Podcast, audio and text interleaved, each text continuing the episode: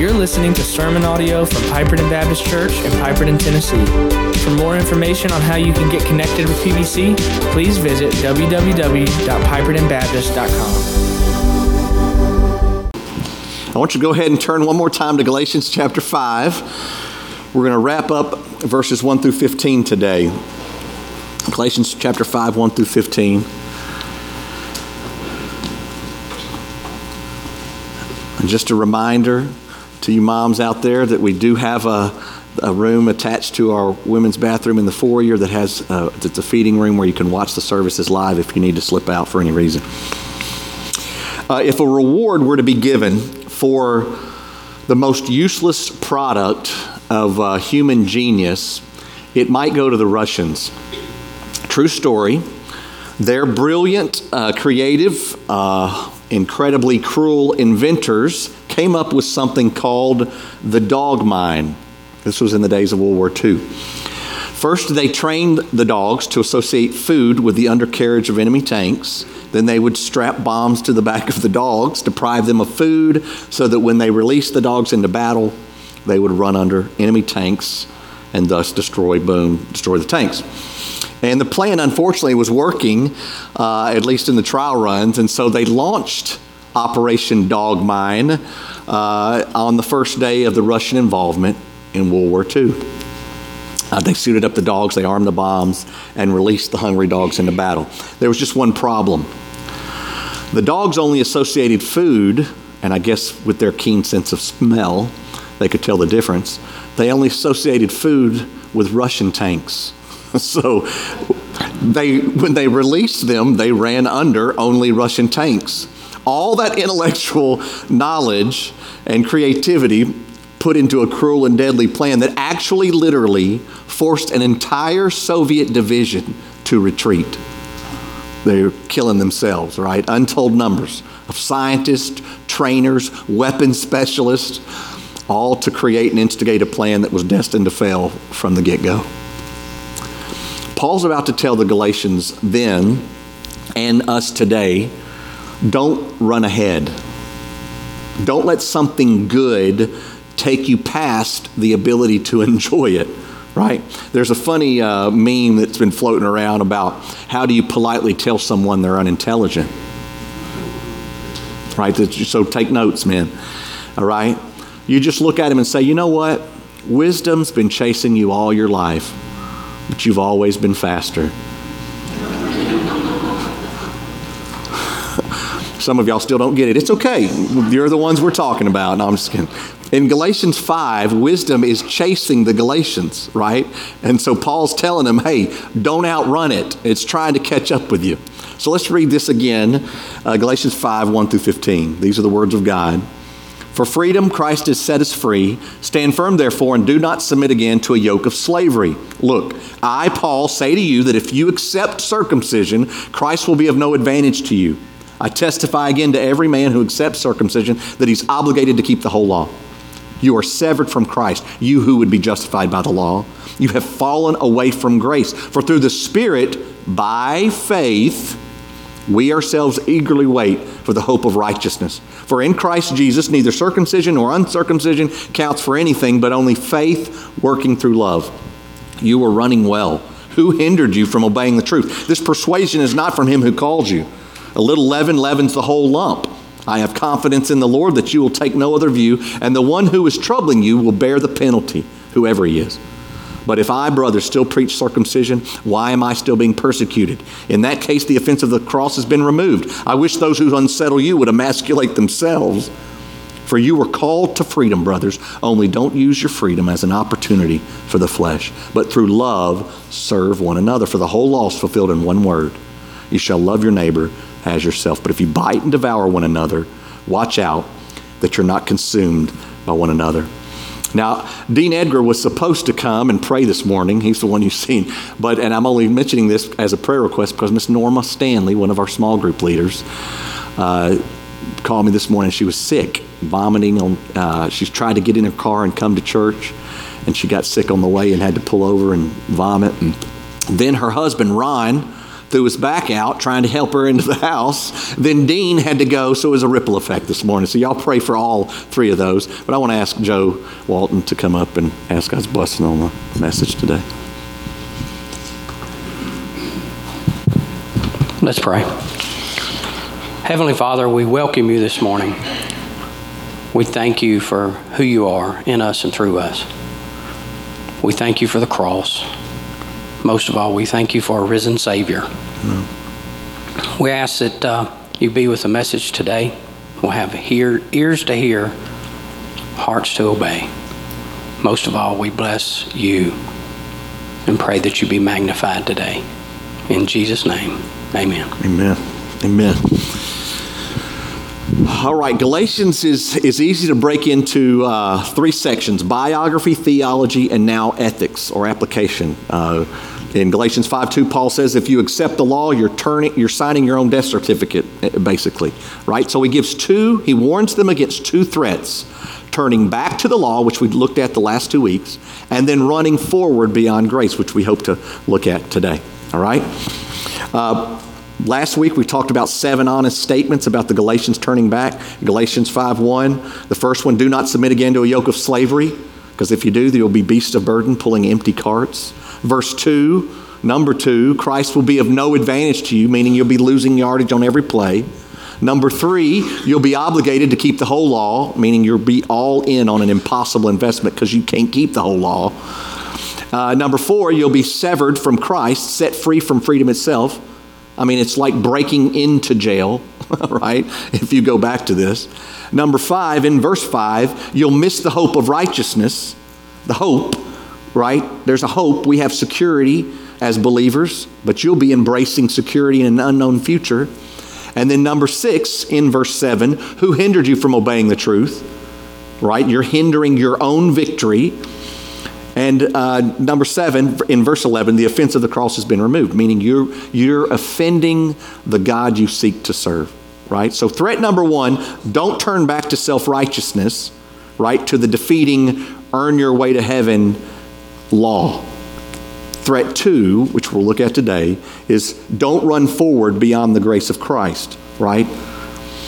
What does it mean to run forward beyond God's grace? Well, uh, Galatians 5:13 says, "For you were called to freedom, brothers, only do not use your freedom as an opportunity for the flesh." So what I want to do to grasp what Paul's saying here is I want us to understand four words, right? One is a belief system, one is a base station, one is a battleground, and one is just real basic. All right? So we'll start with the belief system all of the Galatians, all the book of Galatians, the background and everything, is set against the backdrop of two false belief systems.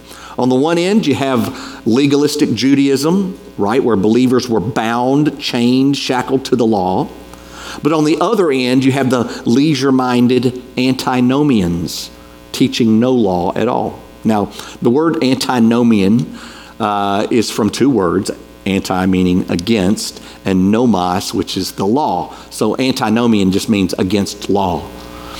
And they believe that there's, antinomians believe there's no moral laws that God actually expects Christians to obey. Right? They've taken grace to the extreme. And though we don't use that label today in our belief system, we don't go around saying, boy, he sure is antinomian, right? But there are most definitely people who, billions, who govern their lives in an antinomian lifestyle. They don't think of any law. Right? You can watch this on TV and in the news. They just pick and choose the laws that apply. The phrase, uh, you know the phrase que sera, sera? You know this? For you, uh, wiser folks in here, meaning a little bit older than the average bear. Uh, it, came, it became famous when Doris Day sang it in the Alfred Hitchcock film, The Man Who Knew Too Much. Have, have y'all seen that? Y'all don't want to admit it. All right. Okay, it loosely means whatever, what will be, will be. But the phrase basically expresses cheerful fatalism, right? As in, who cares? Whatever will be, will be. Do as you please. Who cares what we do? The song says, When I was a little girl, just a little girl, I asked my mother, What will I be? Will I be pretty? Will I be rich? Here's what she said to me. Que sera, sera. Whatever will be, will be. The future's not ours to see. Que, sera, sera. and I mean, I guess tomorrow does. We don't know what tomorrow holds, but we know who holds tomorrow. But we also know from the Bible what's going to happen in the future. Read it. You want to you want to be a fortune teller? Just read the Bible, and you'll know what's going to happen in the future. Back in Isaiah, uh, in Isaiah 22, what they call Isaiah's fourth oracle, God condemns cheerful fatalism lest you think that's a great attitude to have. Woohoo, you know, right? Eat, drink, be merry. Well, this is where that verse comes from. Isaiah 22 11 says, You made a reservoir between the two walls for the water of the old pool, meaning you were really trying to help yourself out and store up this cistern. But you did not look to him who did it. You may have made the ditch that the water goes in, but I made the water that goes in the ditch. right?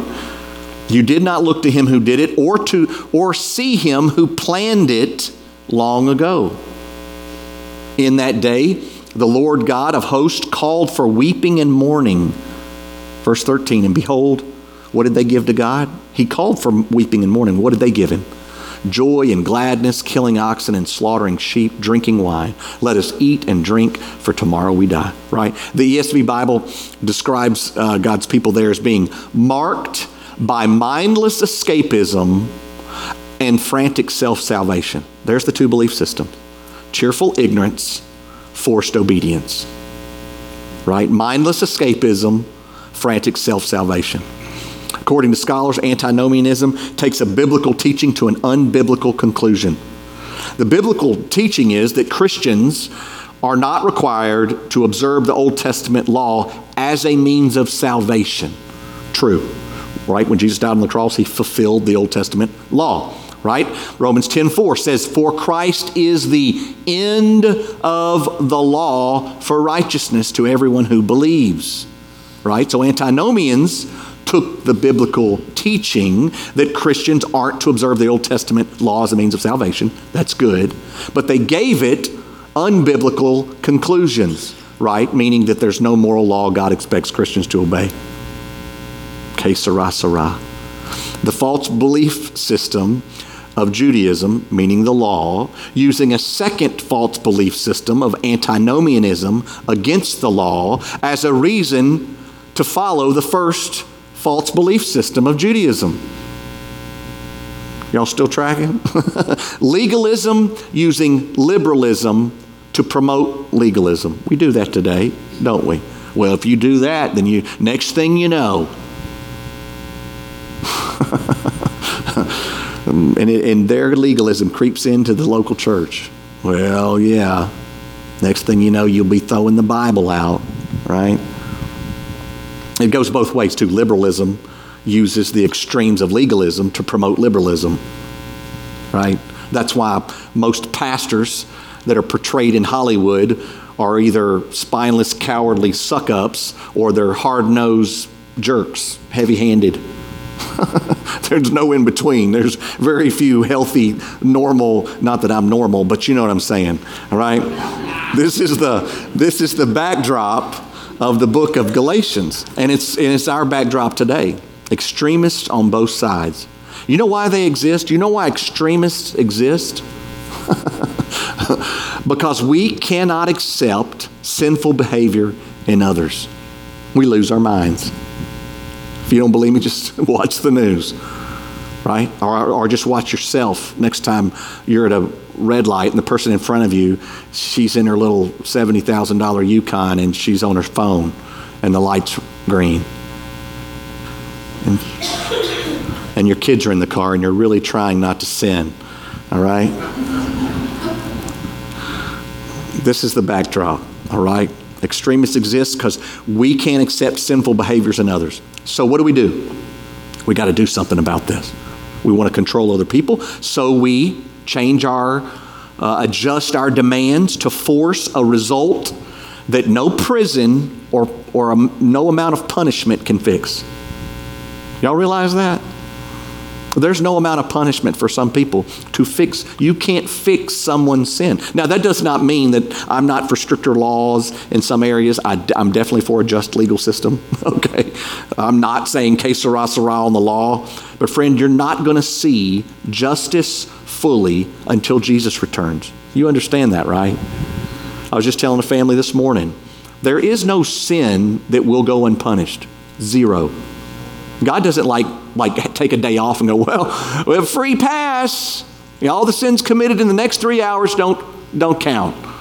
No, every single sin will be paid for. Everyone. So when you're looking at something and seeing it as like unjust that that person gets away with something, it will be punished. It'll either be punished on their backs for eternity in hell or it'll be punished on the cross by Jesus. Those are the only two options. There is no other option, right? Antinomianism was the first word, all right? That the belief system was, was part of Paul's backdrop. But the second word is base, a base station. That's really the definition of it. Galatians 5.13 says, For you were called to freedom, brothers, only do not use your freedom, and here's the word, as an opportunity for the flesh. That's the second word, opportunity. Now, we've already seen that freedom the freedom of God can often be perverted and misused by believers. we we're all guilty of this in some way, abusing the grace of God. We even do that in our relationship. Someone's kind to us and we take advantage of their kindness, right? But this word opportunity is the Greek word aphorme, which literally means a base of operations. The word opportunity means a base of operations. It's the same word Paul uses over in Romans chapter 7, verse 8, where God says, But sin, seizing an opportunity through the commandment, produced in me all kinds of covetousness. For apart from the law, sin lies dead. I got to tell you this story. We have a picture of this place up here. Uh, it's the flagship hotel in Galveston, Texas, and it was built over the water right? Well, below the hotel rooms was the dining area on the on that ground floor. Yeah, right there. And so uh, it, they had huge plate glass windows, and people the, would get to their balconies of their rooms, uh, I guess being the rednecks they were, they would fish from their balconies, right? Why not? I can cast that far. So they would tie lead weights, sinkers on, you know, to cast out in the ocean. But sometimes the, the it would bird nest, you know, or snag and whip back into the hotel rooms below and break, shatter the glass out. And so they were spending thousands of dollars on these broken windows until someone finally came up with a brilliant solution. They removed the no fishing from balcony signs from the rooms. And just like that, the balcony fishing stopped. No one thought about fishing from the balcony until they saw a law that said don't fish from the balcony. And they thought, well, that's a good idea, right? Friend, listen, it's the same way with us as Christians today. The law seizes an opportunity to tempt our flesh but we're set free from the law. But that doesn't mean that we should let grace give us another opportunity. MacArthur put it this way The word opportunity describes a starting point or base of operations for an expedition. Sin uses the specific requirements of the law as a base of operation from which to launch its evil work. Confronted by God's law, the sinner's rebellious nature finds the forbidden thing more attractive. Not because it's inherently attractive, but because it furnishes an opportunity to assert one's self will. I did it my way. I'm going to do this. This is important, church. Listen. Some of us may like be off just a little bit in the, in the smallest misunderstanding of God's grace. It just may be off by a little bit. But just like a base station, you know, base of operations, it's going to become a place all our bad decisions launch from that one false doctrine, that one misunderstanding. Christian freedom isn't a starting point or a base of operations from which we can freely sin and expect no consequence, earthly or heavenly. And as followers of Christ, we need to understand that. It can, it can turn liberty into license so that every decision we make, every uh, assault that we launch, every evil thought or word or deed that we commit, leaves through the gate of our base of operations.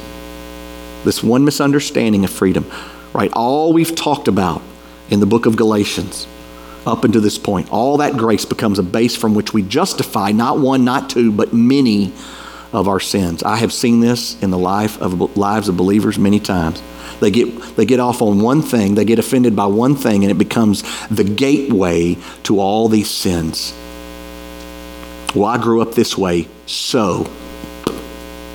Well, she walked out on me, so. Right? Well, my daddy was in. Well, my boss fired. Well, that church, and it becomes a base of operations, an opportunity. And that's what they're doing with grace. They're using it as a license. Paul says in Romans 7 5, For while we were living in the flesh, our sinful passions aroused by the law were at work in our members to bear fruit for death. I call it death by degree. Know, back in 1979, 257 passengers were on board a New Zealand flight to go over Antarctica for a sightseeing expedition. And the pilots didn't know it at the time, but their flight coordinates were off by just two degrees. And it seems close enough, like if you're building a pergola outside, two degrees sounds close. But if it's, if it's a flight, those two degrees put those men off 28 miles off course to the east of their intended path. And so as they approached what they thought was the intended destination where they would drop below the clouds and, you know, get a picturesque view of Antarctica, uh, they were unaware that they were directly in the path of a 12,000 foot volcano called Mount Erebus. And so tragically, the plane crashed right into the side of the volcano, killed everybody on board. It was a tragedy of epic proportions brought on by a minor thing, a minor error, two degrees. And Paul understood this when it came to the Bible.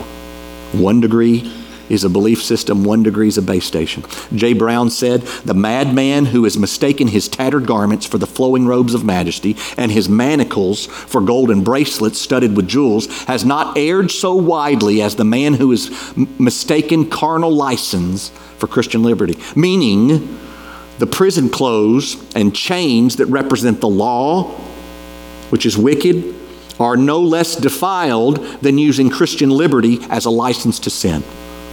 The legalistic guy is as, is as off base as the guy who feels, sees it as a license to sin.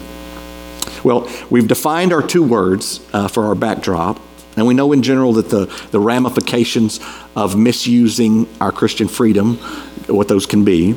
But Paul gets more specific now. We've been talking in general terms. Now he's going to narrow it down. Galatians 5:13, don't use your freedom as a springboard or a launching pad or an opportunity or a base station.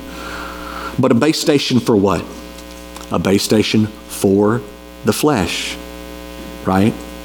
Bad belief systems need a base of operations from which to launch the battle. And that's the meaning of our third word, battleground. It's a battle. Galatians 5:13, opportunity for the flesh. Flesh is the third word. Flesh is the battle, which fundamentally means living outside the spirit of the Lord. All right? So why in the world do we have this sudden shift? This this chap these verses 13 through 15 are just unusual. They're like Paul's been like defending this grace and it's it's kind of been in a trajectory and then all of a sudden he like it's like we go back to a Sermon on the Mount or something of Jesus. It's just peculiar, right? But why? Well, one would think that the Galatians, turning back to the law, would find some kind of camaraderie in their common cause, right? Their common cause uh, and their common goal of moral perfection. But it was more like uh, y'all seen those movies where uh, there's, they're going to do a bank heist and then the leader of the bank heist offs all the gets the other guys infighting so you know they kill off each other and so that the, the leader takes all the loot. That's what's happening. That's what's happening in the churches in galatia except the judaizers are and the devil are the, is the one coming in perverting all this. So why would paul randomly say things like serve one another. Watch out that you're not consumed by one another. I thought we were talking about grace. What's that got to do with like being nice to each other right? What was happening in the Galatian churches that made Paul need to say that? Dr. Hill sums it up like this Believers take their eyes off their personal relationship with Christ and begin to become performance motivated. They then compete with each other to see who can perform the best or most religious acts. This performance motivated religion begins to grow into a religious system that strangles the true spiritual life and power from the fellowship. It ultimately poisons the whole fellowship, and the people become bitter, critical, and judgmental of each other and lose their love, their joy, their peace, and their power. Church, I believe that is precisely why Paul goes on to say in those verses through love, serve one another. For the whole law is fulfilled in one word love your neighbor as yourself. But if you bite and devour one another, watch out that you're not consumed by one another. It's because legalism leads to that. Church, these are the same contrasts that uh, Jesus laid out in John 10 10. But the thief comes only to kill and destroy, to steal, kill, and destroy. I came that you might have life and have it more abundantly. Listen, friend, Satan only knocks you down so he can kick you, and he only kicks you so he can ultimately kill you. he has one chief aim, and that is to end your ability and my ability to return to Christ and enjoy a relationship with God. That's what he hates. Y'all see that, right? Y'all are smarter than the average bear, right? When you wake up on Sunday morning, you know you're going to be attacked, right? You're not shocked when, when this world throws junk at you, right? Death, disease, sickness, job, loss, relationships. it's not shocking to y'all, right? Y'all have read the Bible. I mean, y'all, y'all know that stuff happens, right? right? I mean, so you handle it all cool. Oh, yeah, it's no big deal. We got a flat tire on family vacation. It's no big deal. It's just 180 degrees outside. It's no big deal. I mean, the kids are crying, and three of our kids have dirty diapers, but it's no big deal. I got this. I got this. Right? Y'all are so holy. I love to encourage faithful believers. And I love to show my gratitude to others for their generosity, their service to God through the local church. I praise God for it. Uh, and I even mention it from the pulpit, like I'm about to do. Miss Betty's desserts on Wednesday night supper. Now, we don't, amen. I got an amen for you. Y'all won't amen my sermon, but I get an amen on the. Uh, so, but by the way, we're not having Wednesday night this week, but you won't in on her desserts. You be here 5:30 next uh, in two weeks right? Rusty and Steve. They've been cutting grass for years here. Y'all do realize it cost us about 30 grand to cut grass for a year, 11 acres. We're not talking about the front patch out here. We're talking about the whole thing. And they cut it faithfully and maintain our, the, the mowers. Matter of fact, uh, Rusty probably spent, uh, he's on family vacation this week down in Florida, but they probably spent, he pr- spent 12 hours this past week just going through emails to enter in to get um, donations for our February 25th wild game dinner, which is a big to do, right? All the unsung generosity of those who faithfully give to building and grounds, to pay off our loan, update our facilities. Did y'all know that on Sundays, sometimes Kim Bergantz takes, she's mad at me right now, she takes her 12 o'clock lunch break at 9.30 to come in and teach your knuckleheaded kids. My, mine are in there too, so I can say that, right? Hunter, Hunter and I are financially supported through the offerings of the church. I'm thankful for that. But none of the other praise team gets paid. Most churches with a praise team like this pay somebody, and we don't. They're all volunteer our sound booth, JR and Andrew, Andrew's up there today filling in for JR and Tom. Those are volunteer positions. Rodney and Ken setting signs up for our church.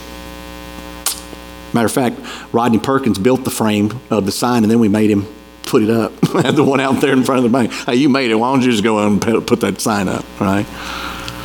We have men and women in our church that can barely walk who are some of the greatest, most faithful volunteers. makes me want to say, what's your excuse, right? You know? We have small group leaders. We have people changing kids' dirty diapers. Did you know at our church, people actually let us do background checks on them and give us their personal information so they can change your kid's diaper? Christianity's crazy. I mean, you got some whack jobs in here, man. That's real. Tommy Maynard cooks and serves constantly. Joe Walton, Chad, uh, Chris Jones. They come up here on a Wednesday night to do security because it's, it's, it seems like such a small thing until it's not a small thing, right? The Pickerings and the Godwins and others, all these folks who've been given luggage, and Sarah Hines and Ray, so we can haul gifts to Kenny and Bethany in, uh, on our trip to South Asia this, at the end of this month. James Watson and his son, uh, Dave Watson, and his grandson, J.T. Watson, all for years have been voluntarily maintaining our AC systems. And we got a bunch of AC systems.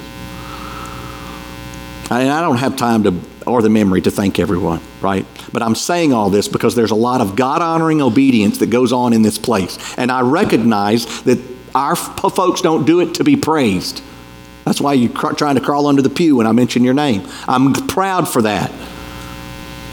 But we still, the moment that we start viewing works as good works as a ladder, is the moment that we start to chatter and scatter. Lord, you've protected us thus far. Keep it going, right?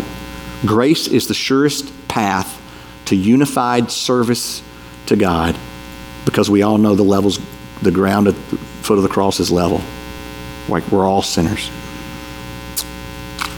Just thinking of Holly and how many years she served, and Lauren, and I could name, I, about every way I look in here has got somebody that's volunteering. Tracy or their Bible studies off campus. And I'm blessed by that. But we can't change it. we can't change our motives. Our motives have to be to please the Lord. Well, fourth uh, is the basics of the law. We've got antinomianism, opportunity, flesh. Now we need one last word, right? For the whole law is fulfilled, verse 14, in one word you shall love your neighbor as yourself. Well, that, he said one word. That's a heck of a word, supercalifragilisticexpialidocious, which, by the way, does have a meaning. It means extraordinarily good or wonderful. I guess that's the modern dictionary or whatever. I got a better one for you than supercalifragilisticexpialidocious. How about love your neighbor as yourself? That's a heck of a word. Just rolls off the tongue, doesn't it? And we say those words so much that, uh, that we forget to obey them. You know, words you say so much, they don't have as much meaning. I've told y'all before about the time I was on the phone with an insurance agent. I said, Bye, I love you. Click. now, what do you do in that situation? Do I call him back? Uh, hey, Mike, did you, you, did you happen to hear what I said right before I hung up? Oh, you did? Oh, well, uh, I didn't mean it. Good luck with my insurance, right? Next time you run into him at Cousins, you're like, hey, Mike, how's the, how's the family? How about those bears? hey, listen. There are 31,000 laws or 31,000 verses in the Bible, and many of those are about laws. Matter of fact, the English word for law occurs over 400 times in the, in the Old Testament alone. And uh, they say there's 613 specific commands in the Old Testament alone, a thousand roughly in the New Testament. There's a lot of verses, right? And right here in this crazy verse, he says it's all bound up in one word. Paul says, though we are eternally sealed by faith in the grace of Jesus Christ, we are still morally obligated to keep the law. Paul never saw grace as abolishing the law, but fulfilling it. Church, I've mentioned this before, but Satan is the author of confusion. But 1 Corinthians 4, 14 33 says, God is not a God of confusion, but of peace. I think Stott breaks this passage down really well. He says, Christian freedom is not freedom to indulge the flesh, verse, verse 13 don't use freedom as an opportunity for the flesh. Number two it's not it's not freedom uh, to exploit my neighbor right? That's why it says through love serve one another. But if you bite and devour one another you'll consume one each other. And then number three christian freedom is not freedom to disregard the law. That's why it says in verse 14 the whole law is fulfilled in one word you shall love your neighbor as yourself the law wasn't disregarded by Paul, it was preached by Paul, completed by Jesus Christ. And get this it is fulfilled where? Right here. Where is the law fulfilled? In some other place? Where is the law fulfilled? It's fulfilled when you and I love one another as ourselves. We are the fulfillment of God's law. Does, does that make sense to you? Our, our obedience is fulfilled when we love one another as ourselves. Can you remember the last time you loved somebody like you love yourself? Some of you don't love yourselves, and that's why you got self esteem issues, and that's why you hate other people.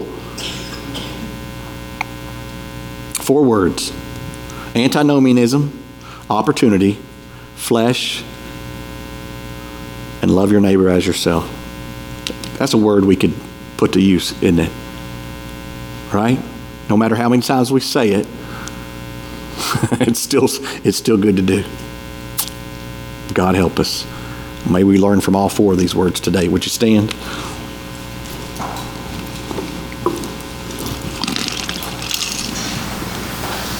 Father God, we praise you. We thank you that there's hope, or the book of Galatians wouldn't have been written to a bunch of new believers who were already turning back to legalism. And then you had a bunch of uh, believers trying to run past grace and use grace as a, as a freedom to sin. And Paul believed with all his heart that there was still hope.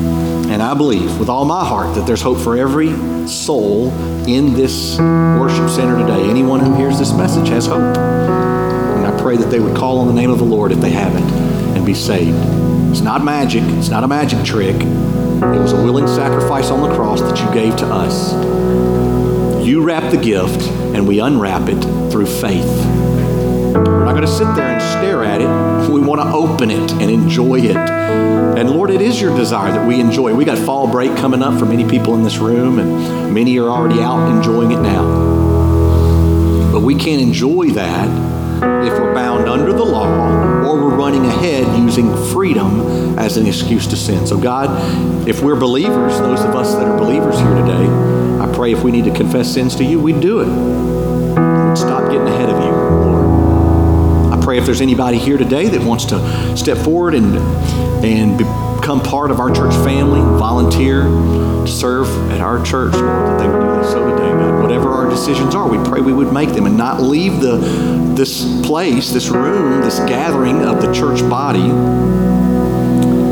without having changed something for the good through your word, cleansing our hearts for your glory. In Jesus' name, amen. This has been sermon audio from Piperton Baptist Church in Piperton, Tennessee. For more information on how you can get connected with PBC, please visit www.pipertonbaptist.com.